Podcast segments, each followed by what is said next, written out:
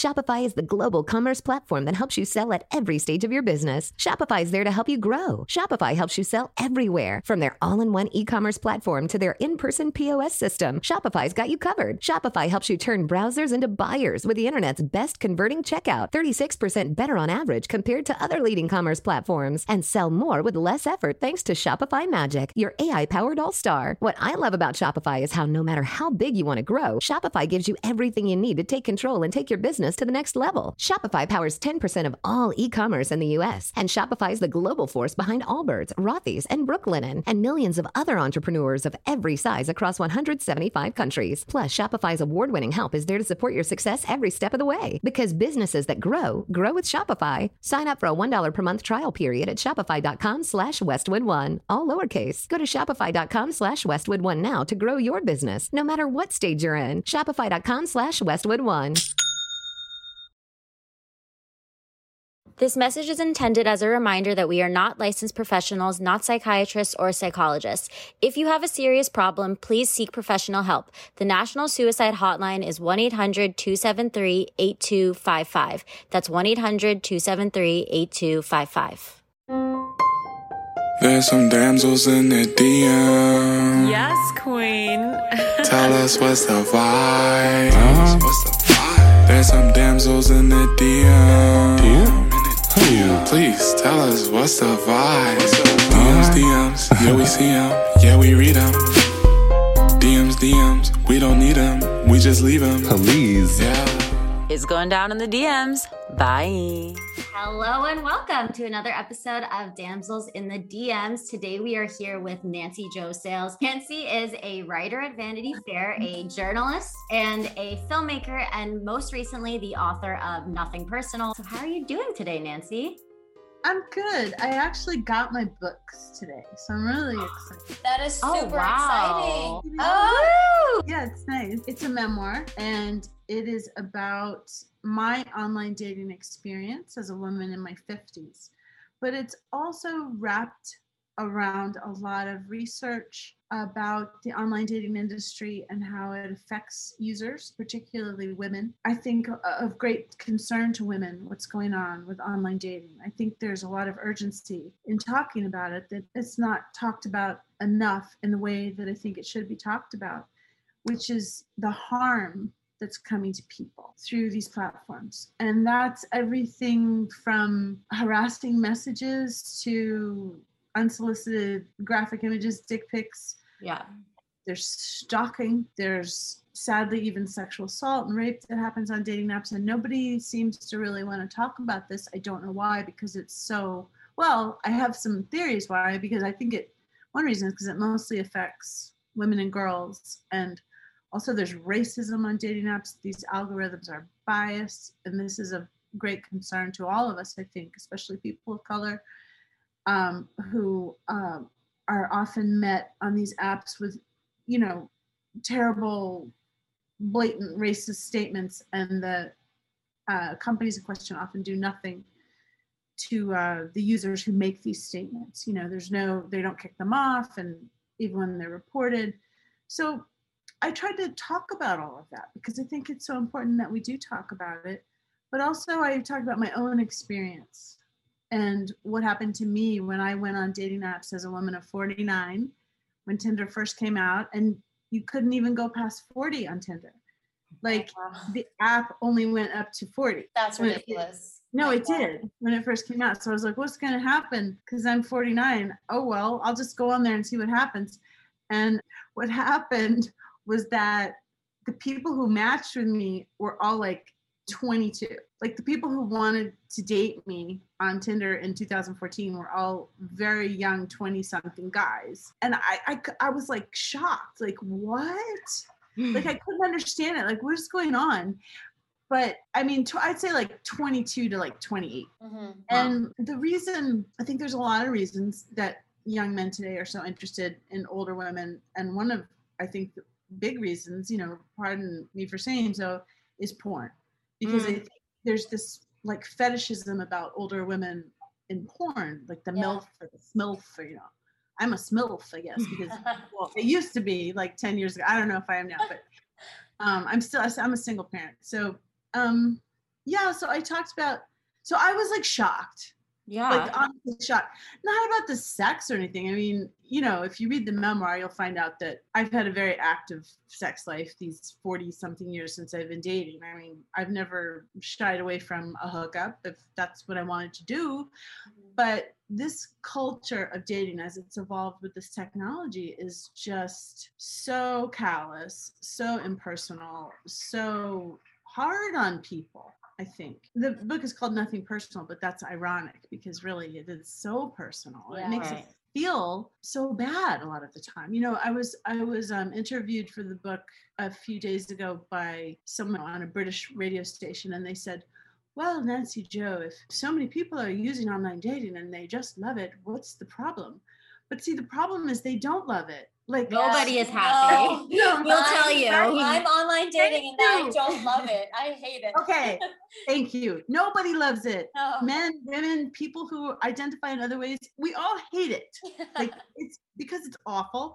yeah. And I really resent the way that these companies have overwhelmed the landscape of dating and made it like so there's no other way to date now for a lot of people. And there's a lot of young people coming up now who don't know any other way to date. Right. They literally don't know any other way to date.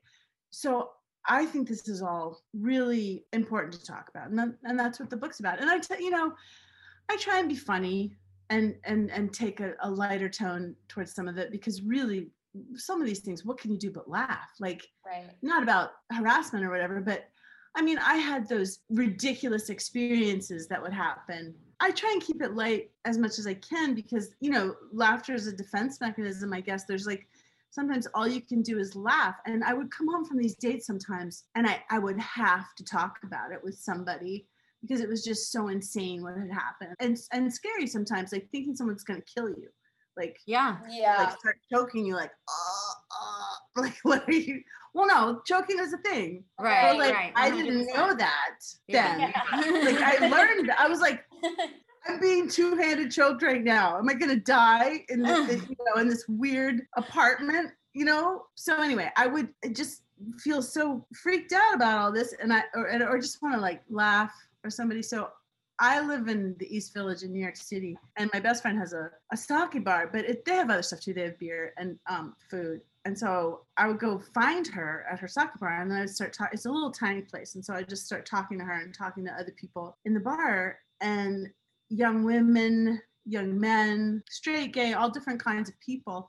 And we would just start talking about our experiences on these dating apps. This is when this is when mobile dating really, really took off. I mean, Grindr was 2009, but 2013, 14, it was like it really just exploded.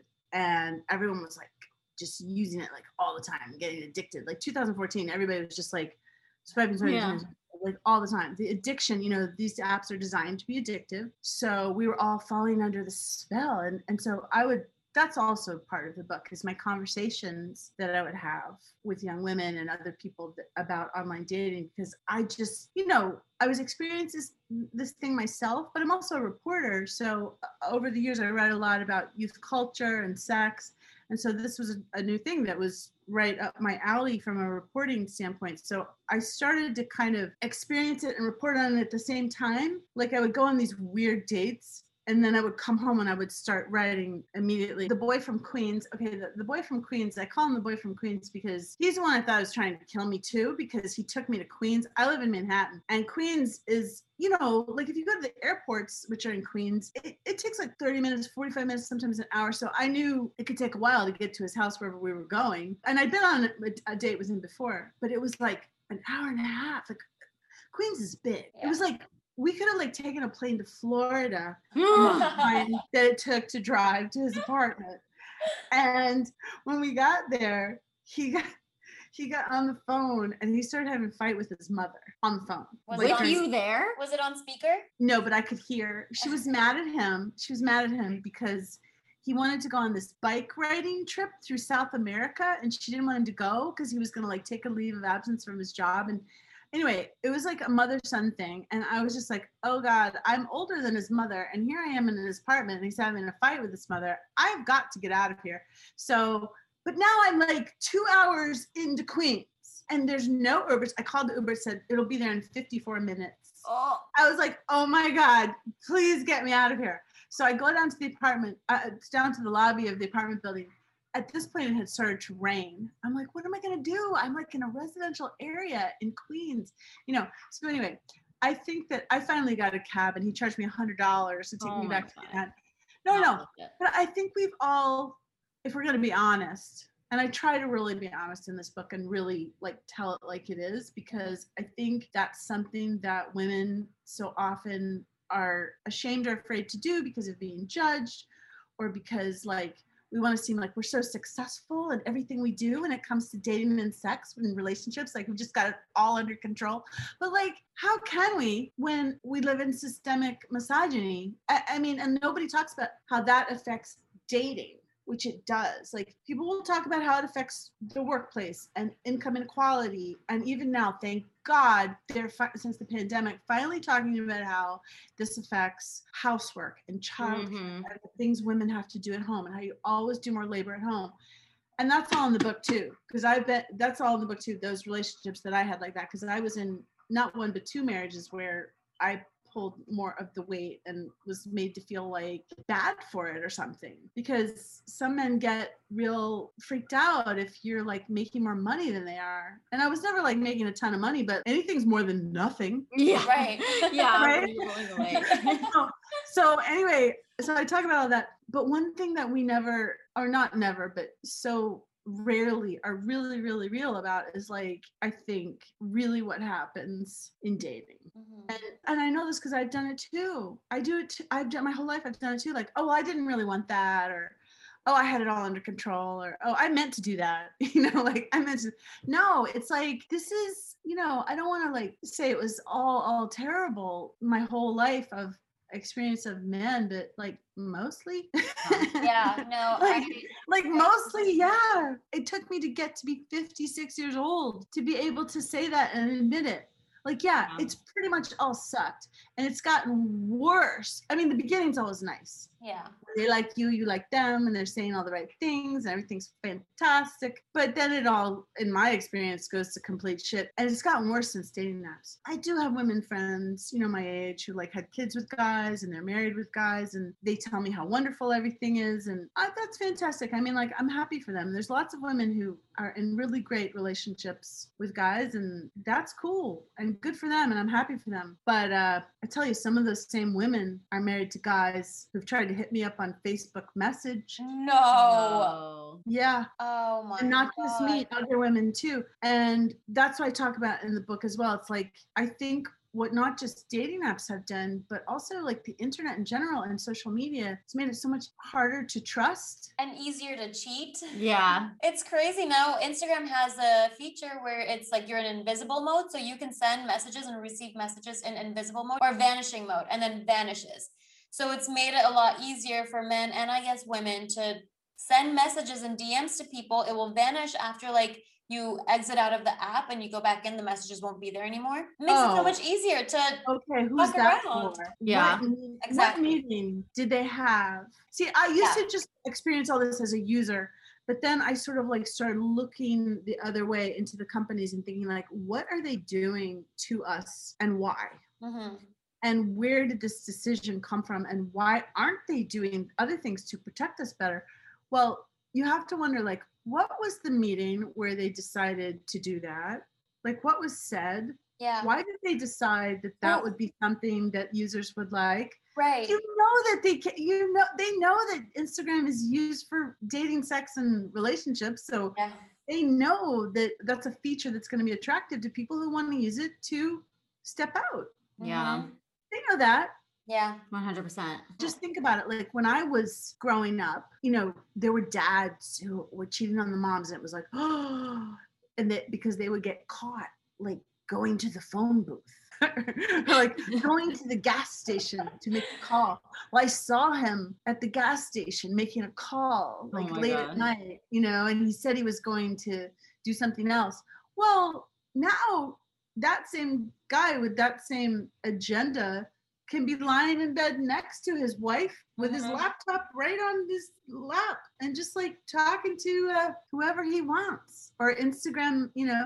And when she checks his phone, which that's I think another big sign of what we've come to in the digital age is everybody checks everybody's phone.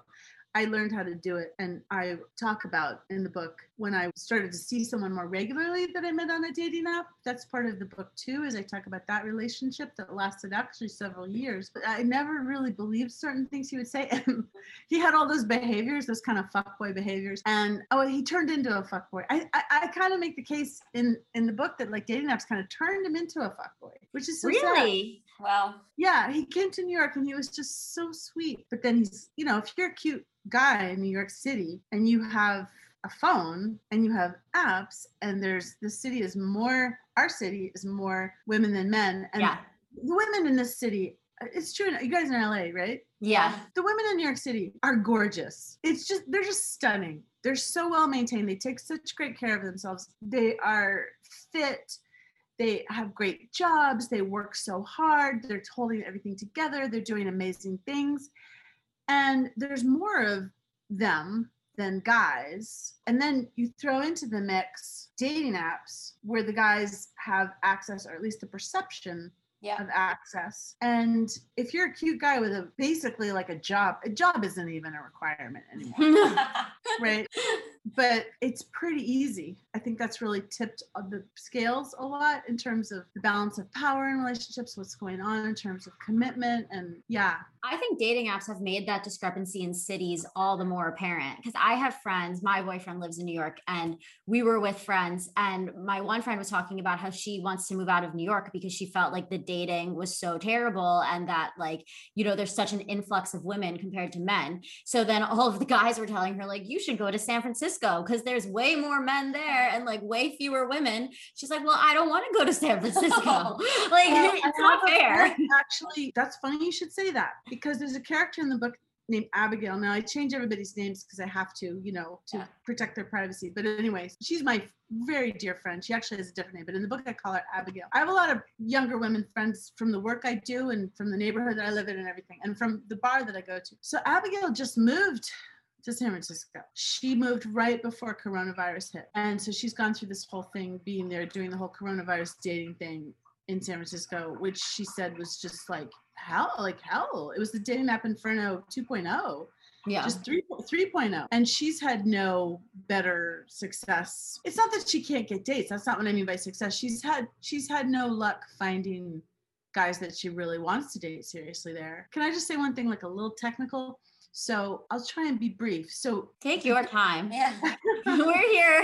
we want to hear from everything that you have to say. So so this technology right this technology affects our brains it makes us do things that affect our attitudes and this is all like design the sort of design theory of apps and f- for example one of the things is that they do is gamification which is turn everything into a game. If you turn everything into a game then it's fun to play the game and you want to keep playing the game and you get the dopamine hits of like the match screen and the likes and it's like bells and whistles like a slot machine and it's all plays into addiction and stuff. So that's part of what's going on with this.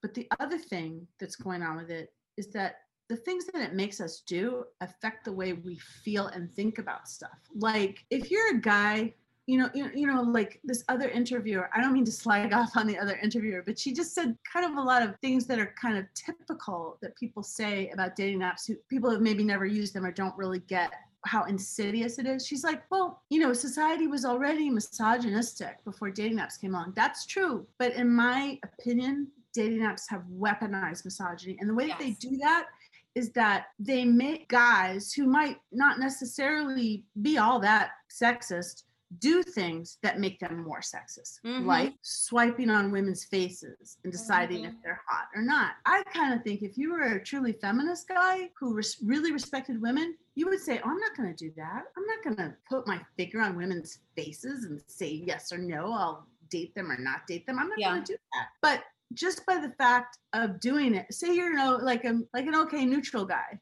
you're like just by the fact of doing it develops an attitude in your mind that this is an okay thing to do, which is to objectify women. It gives Which her power, yeah. Yeah, which they would never have if we didn't have dating apps and the only way to meet people or meet women was in person. They wouldn't have that power, you know, but from that screen behind that protection of the phone, they can just exactly and it makes them feel like they have the power to decide Yeah. Yeah. i also made a film uh, called swiped hooking up in the digital age. It's still on all the hbo platforms. Awesome. and you and it's on amazon prime for a few bucks. I don't get any of it unfortunately but you can watch it on there too. I interviewed this evolutionary biologist and he talks about how once upon a time evolutionarily speaking the men who had so much access to women who had like harems and you know just could have their pick of any women they were kings and rulers that had all this access to women. So it makes men this guy says feel extremely powerful just as you're saying. Mm-hmm. Because they feel like oh look i can it's the perception more than the reality sometimes but the perception is enough to change their attitude about everything Yeah. and what the dating apps do and i re- i learned this recently uh, even after the book was already like in production so i couldn't put it in the book but in january of 2021 there was this reddit thread about anonymous dating app employees talking about the worst things about dating apps and it was on reddit and then it was like listicled on buzzfeed and so one of the big things that they said anonymously is there's lots of bots on dating apps that are just like gorgeous women. So that guys, random guys, will think that gorgeous women are matching with them. And they even have people sitting there doing a little convo for a few lines. And sometimes it's guys and sometimes it's women. And they'll say, like, hey, what's up? Like, you're cute or whatever. So just having that brief interaction with someone like extremely hot, like Cameron Diaz type, whatever, Yeah. they're like, oh my God. But then she, she disappears like Cinderella and they feel like the prince standing there holding the shoe and they want to chase her because their dopamine is going so crazy and it's just like spewing out of their brain into their body like i feel so good this gorgeous one i gotta keep swiping i gotta keep swiping because i gotta find another one like that well she matched with me i'll get another one like that Oh, and then another so mad. and then another normal looking woman comes along normal whatever could be just as cute but you know not in that standard of beauty kind of way. Yeah. and he's like oh swipe left. I don't need her 'cause I can get cameron. What happened to cameron? You know so they fuck with our brains big Yeah. Time. Meanwhile, my friends are like getting recycled matches. Me too. So then they're like, okay, well, I might as well go out with him since I'm like on my seen him twice now. I get that too. I get recycled ones, and then I'm like, whatever. Let me just match. Like, well you know why that happens because they put us in categories they put us in categories that determine what they think is our attractiveness level oh God, this is sorority recruitment all over again. right PSD. well, that's so interesting you say that because there's I I kind of like uncovered this whole I think I mean yeah I would say I did as a reporter kind of uncovered in my interview with Whitney Wolfe Herd who is the founder of Bumble Whitney Mhm. Wolfe Whitney Wolfe Herd now she married a guy that she did not meet on Bumble she met him while she was 16 but huh. anyway some rich dude Okay, Whitney. Yeah Whitney what happened to Bumble Up with that. Bumble's fine for the rest of us Didn't work for you, huh, Whitney? But you meet, you meet rich dudes on the slopes, right? I see Oh you. my God, I've heard about this. I've heard about this. In Aspen, right? Yes. Yep, I heard the She's whole like thing. Vogue wedding and everything. and Yep. The New York Times always loves to call her the feminist dating app, but that's just not even true though, because it's the same exact design as Tinder. In fact, Tinder sued Bumble, and they settled out of court for uh, for stealing the design, I think, or copying whatever. Also, this wonderful British um, dating historian that I've interviewed named uh, Zoe Strimpel has written about Bumble's just codifies that women do more work Mm. Mhm. right because Yeah. there's more that you have to make you have to make the first move and it's just sort of codifies this whole thing we were just talking about how women do more work in relationships more emotional work more you know administrative work you know we Yeah. have to you know the sorority connection okay when whitney was the publicist for tinder when it first launched december i think of 2012 the first thing she did was take it to the frat houses and the sorority houses at SMU, which is her alma mater. Yeah. And she has this whole monologue that she does in my film. because She's very proud of it. She thinks it was a great marketing move, which it was, but it was also so emblematic of what these apps are really about. Because what she says basically is that she got all the girls in the sorority houses to get their pictures on the apps, and then she went to the frat houses and said, "These women," I'm, and I'm quoting her. Mhm. These women are waiting for you. I was kind of like, what? Yeah. Like that sounds to me like you're a delivery service. It was Yeah, in my of course. story that I did like she's a promoter or something. Yeah, definitely Yeah. promoter. Right. It's like seamless. Well, it was in my story in Vanity Fair that I did in 2012 on Tinder that a guy, I think for the first time in print, said it's like it's like seamless except it's a person. You're getting person instead of food. And and that's kind of what it sounded like to me when she was talking about marketing Tinder. So yeah, okay. So this is all really dark. Um, I do think it's very dark. At the same time, like I said, I try and I try and just joke around about it in the book too, because it seems like every time we get together with my friends, we we- we're just like so appalled at what we've experienced, and we just want to like laugh. Because what can you do but laugh? Although I do think we need to change this culture. Yeah. Well, yeah, and sororities are so interesting. And I say this as somebody who was in one at USC. Um, because they really are to cater to the frats, like the ranking of sorority houses and the fact that some sorority houses are even considered better than other sorority houses in the mainstream college culture is based on what fraternities think of them. So, like, you know, you women join them because they're like, I mean, I came from Philadelphia. I had transferred to USC. I joined because I honestly had no friends and wanted to make friends. Mm-hmm. And to me, that was like being marketed as, oh, this is going to be the best way for you to meet people. yeah. And I did. I definitely did make great friends. But that being said, the way they're ranked and the way they make women feel about themselves is all catering to men. And you can find out more about that in my episodic series. which I'm gonna watch because that dovetails exactly with what with my critique of dating apps because dating apps make women feel bad too. That yes. same woman I just mentioned, Zoe, the dating historian, she's done research on how dating apps make women feel bad about themselves because they start to compare themselves Yes. even worse on even worse than on other social media. They start to compare because it's literally about are you gonna get chosen or not? Like the bachelor. Well, and then there's dating apps that won't even let everybody on them, and they're like, you, you have to be accepted into them. Oh, well, yeah, the league and Raya and all that kind of stuff. is so elitist. But the dating apps do that too, just like Tinder does that too, because they rate they the algorithms rate people based on how many matches. Like it's all a Oh rating. my god, system. I didn't even know. all that. hot or not. Yeah, I didn't know they that rate- part. They rate people based on how many matches they've gotten, and they kind of like sit them at the table with the the same level of attractiveness people. And then, like I was telling you, every now and then they throw in like a really gorgeous one, so that the the kind of like you know who they think are C list Mhm. are like, ooh, you know, I got to stay on here.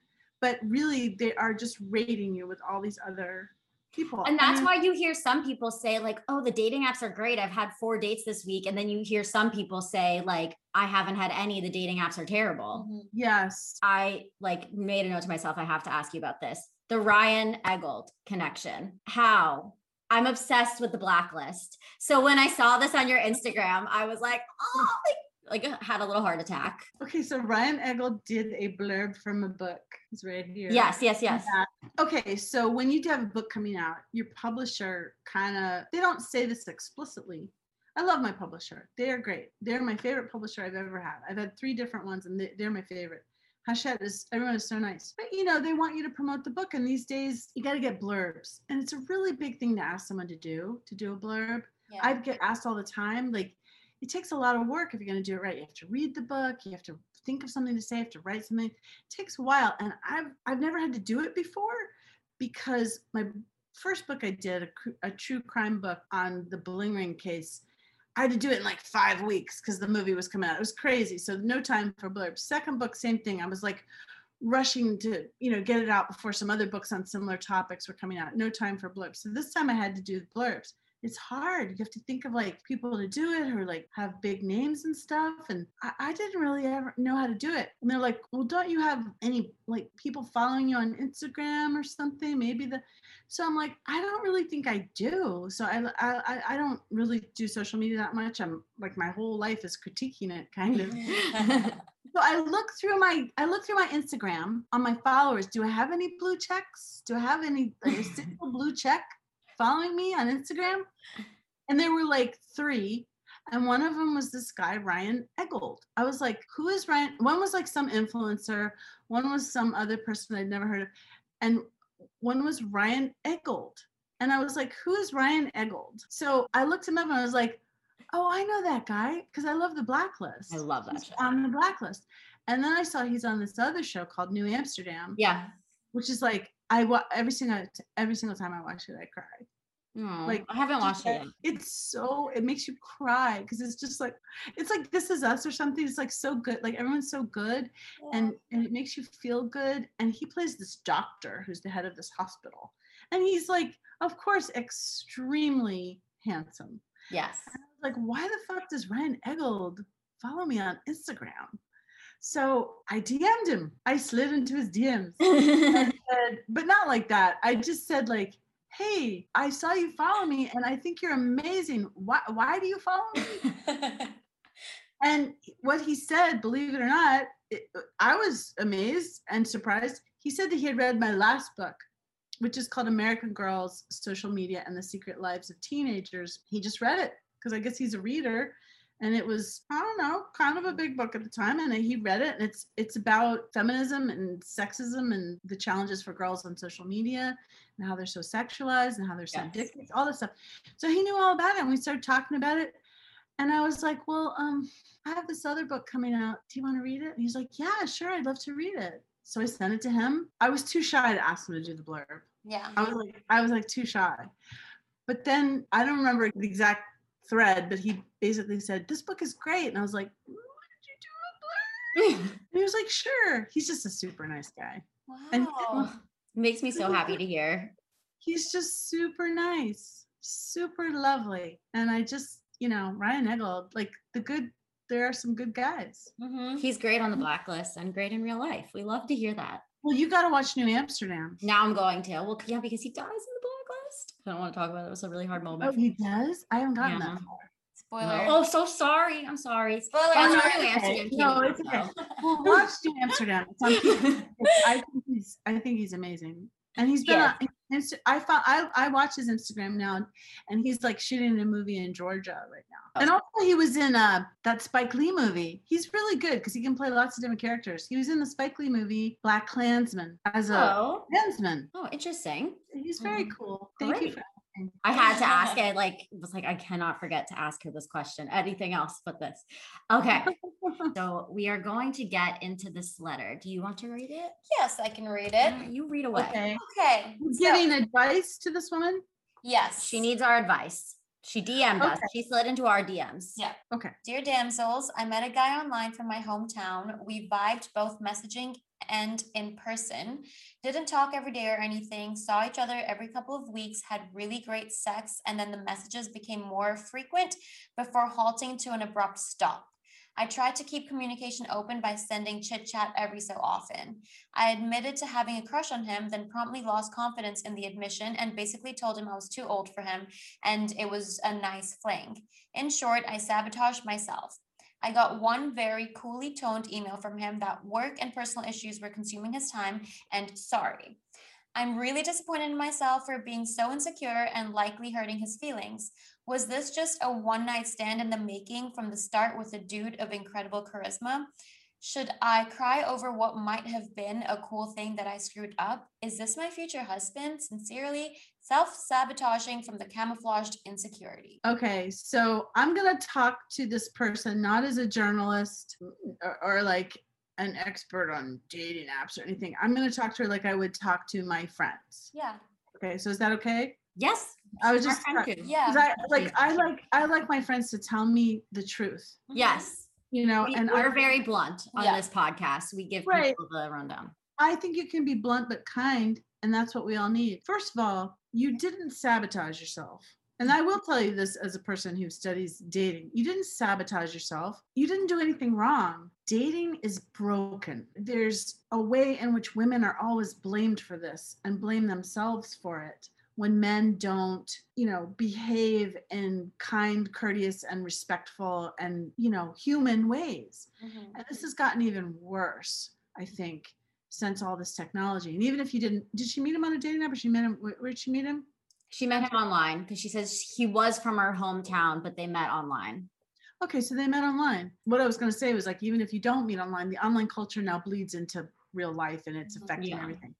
but if you meet someone online, and this has been going on, I don't know how old this woman is. She says, I told him I was too old for him. I don't know if that means she's five years older or 25 years older, mm-hmm. but none of that matters. What matters is that you met him online. And I think, again, there are people who find each other and manage to form true relationships in the middle of this miasma. I know that that does happen. Of course, it does. You know, I've been to a Tinder wedding, but for the most part, in the main, for most of us, the majority of people who are surveyed in data by Pew Research Center say that this is not leading to lasting commitment or marriage. Yeah. But what it does lead to, and what so many people do object to and find so difficult, is there's a lot of ghosting. I was just talking to a young woman yeah. friend of mine today who got ghosted by a guy. And ghosting seems like so normalized at this point, it wouldn't affect us, but it is so hard to be ghosted. Yeah. It hurts so much because you put your hopes and dreams on this person and then they just poof, disappear. It's, I think, one of it's one of the worst things about dating culture today is that people feel like they can just flick you away like a booger from their nose. Yeah. And I'm just I'm sorry to be so disgusting about it. No, that's, that's, exactly how it is. Yeah, it's not fair. It's not right, and it shouldn't be happening. And there yeah. used to be a social contract, somewhat, where people treated each other a little better, somewhat, like yeah. basic stuff.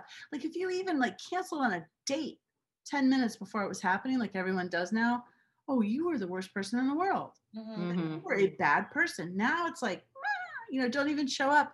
I've had young women friends tell me they're like standing in front of the theater, like holding tickets to something, and the guy doesn't show. Aww. That's so sad. And, I, and said, oh. She's like, where, where are you? He said, I'm in the emergency room with my, with my friend. She's like, send me pictures of the emergency room. Yeah, seriously. Yeah, where's like, what's the hospital number? I'll come. You are not. There is not. You didn't sabotage anything, girl. You no. you just went on it. You you had great sex. You gave a man your yoni. Is it yoni? I don't know. Whatever you know. I thought you would know. I don't know. The JJ, whatever. whatever we're saying these days you had great sex with this guy. You had fun with this guy. You spent time with him. He should be kind, courteous, and respectful to you enough to either. So it's not on you. No. It's on him. Yeah. It is not on you. It's on him. He should yeah. be if he he should be saying something because mm-hmm. ghosting is wrong. Whether it's hey, I can't do this right now, or and it also should not be texting. It should be a phone call. Yeah. I agree. People just don't do that anymore, but that is really how it should be. Yeah. People, I mean, for a for for a time in which we're like holding everyone so accountable, how come we're not holding each other accountable in dating? And how come we're not holding these companies accountable? Mm-hmm. So well, I don't did anything wrong. I don't think you undermined yourself. I don't think you sabotaged no. yourself.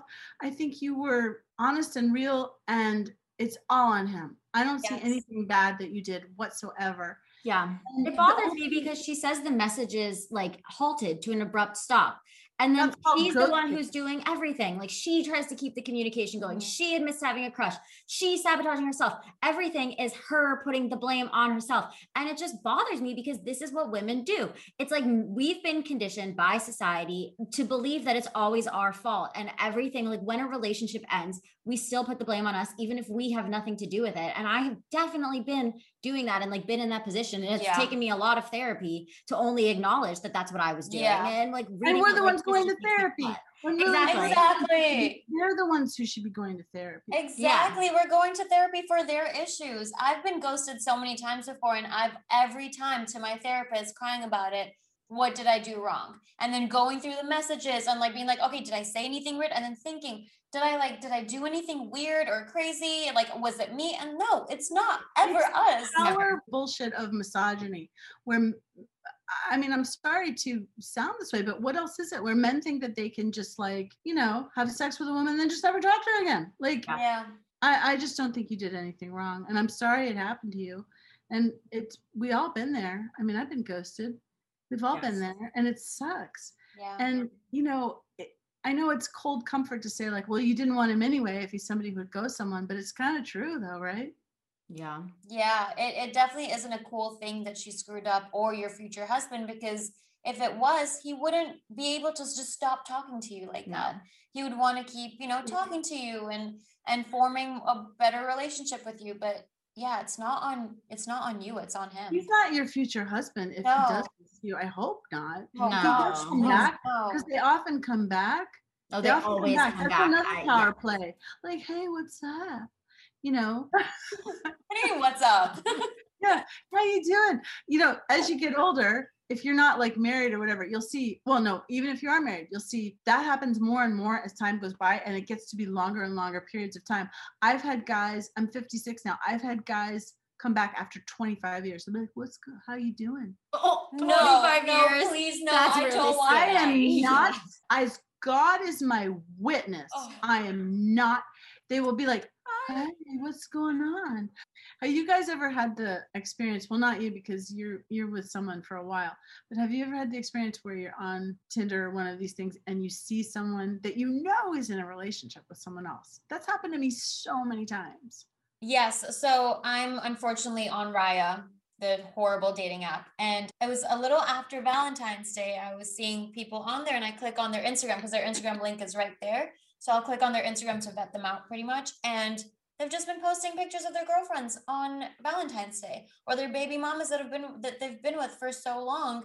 And I'm like, why are you on this app? Like for what reason? Like you will get caught and people can see your Instagram. I think that they think that they're somehow not going to get caught because they it has this illusion of privacy or something but it's really so much easier to see you than you ever think it is. Yeah. I saw a guy on Tinder in the early days of Tinder who I had introduced to a friend of mine and they were dating and they now have two kids together. But early on i saw him on there and but i don't know what see they have two kids see this is the thing they have two kids together but i don't know what he does. You know what i mean? Like Yeah. nobody really knows. If he's on tinder like what is he then they have two kids i don't know.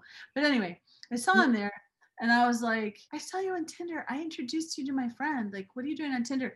He said, Oh, it's a technological glitch. was like, oh. Okay. He's like, You're not going to tell her, are you?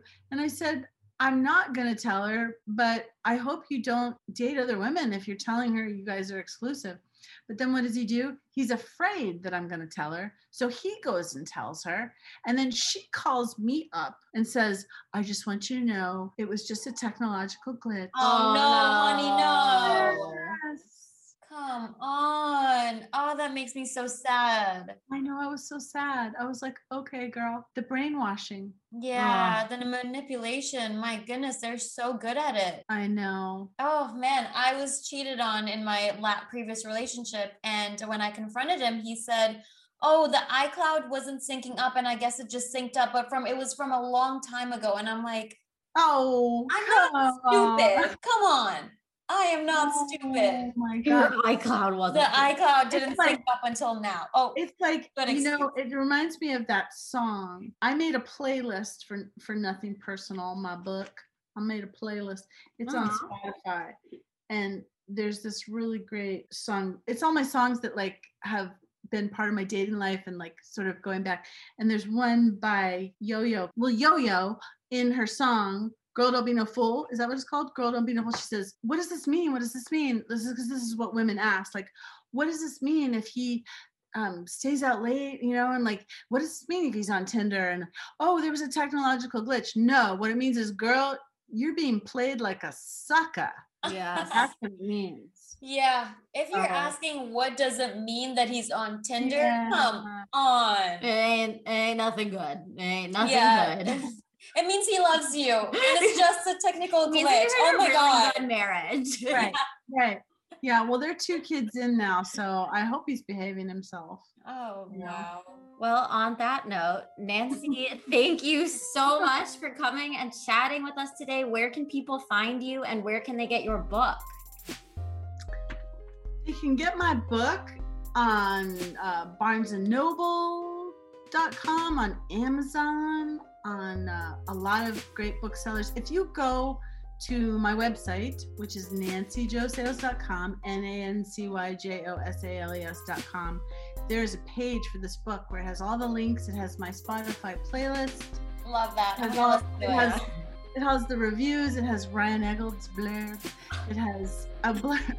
It has Tyra Banks blurb. It has also no. I did a story on Tyra years ago. She's super cool, and she did a blurb too. And it also has um, uh, my Vimeo, yeah, a link to my Vimeo page where I'm going to start posting interviews with. I'm gonna. I'm very interested in how this is all affecting us. So I'm going to be doing more interviews that I'm going to um, post there. People talking about dating and coronavirus. Love that. Gonna happen this summer. Now that the masks are coming off and everything, like everyone in New York is saying, it's going to be crazy. Yeah. Well, Nancy, thank you so, so much. We had such a great time talking to you today. Yeah, it was really fun talking. This was super fun. Well, thank you. DMs, DMs, we don't need them, we just leave them. Please. Yeah. It's going down in the DMs. Bye. Thank you for listening to Bleav. You can show support to your host by subscribing to the show and giving us a five star rating on your preferred platform. Check us out at Bleav.com and search for B L E A V on YouTube.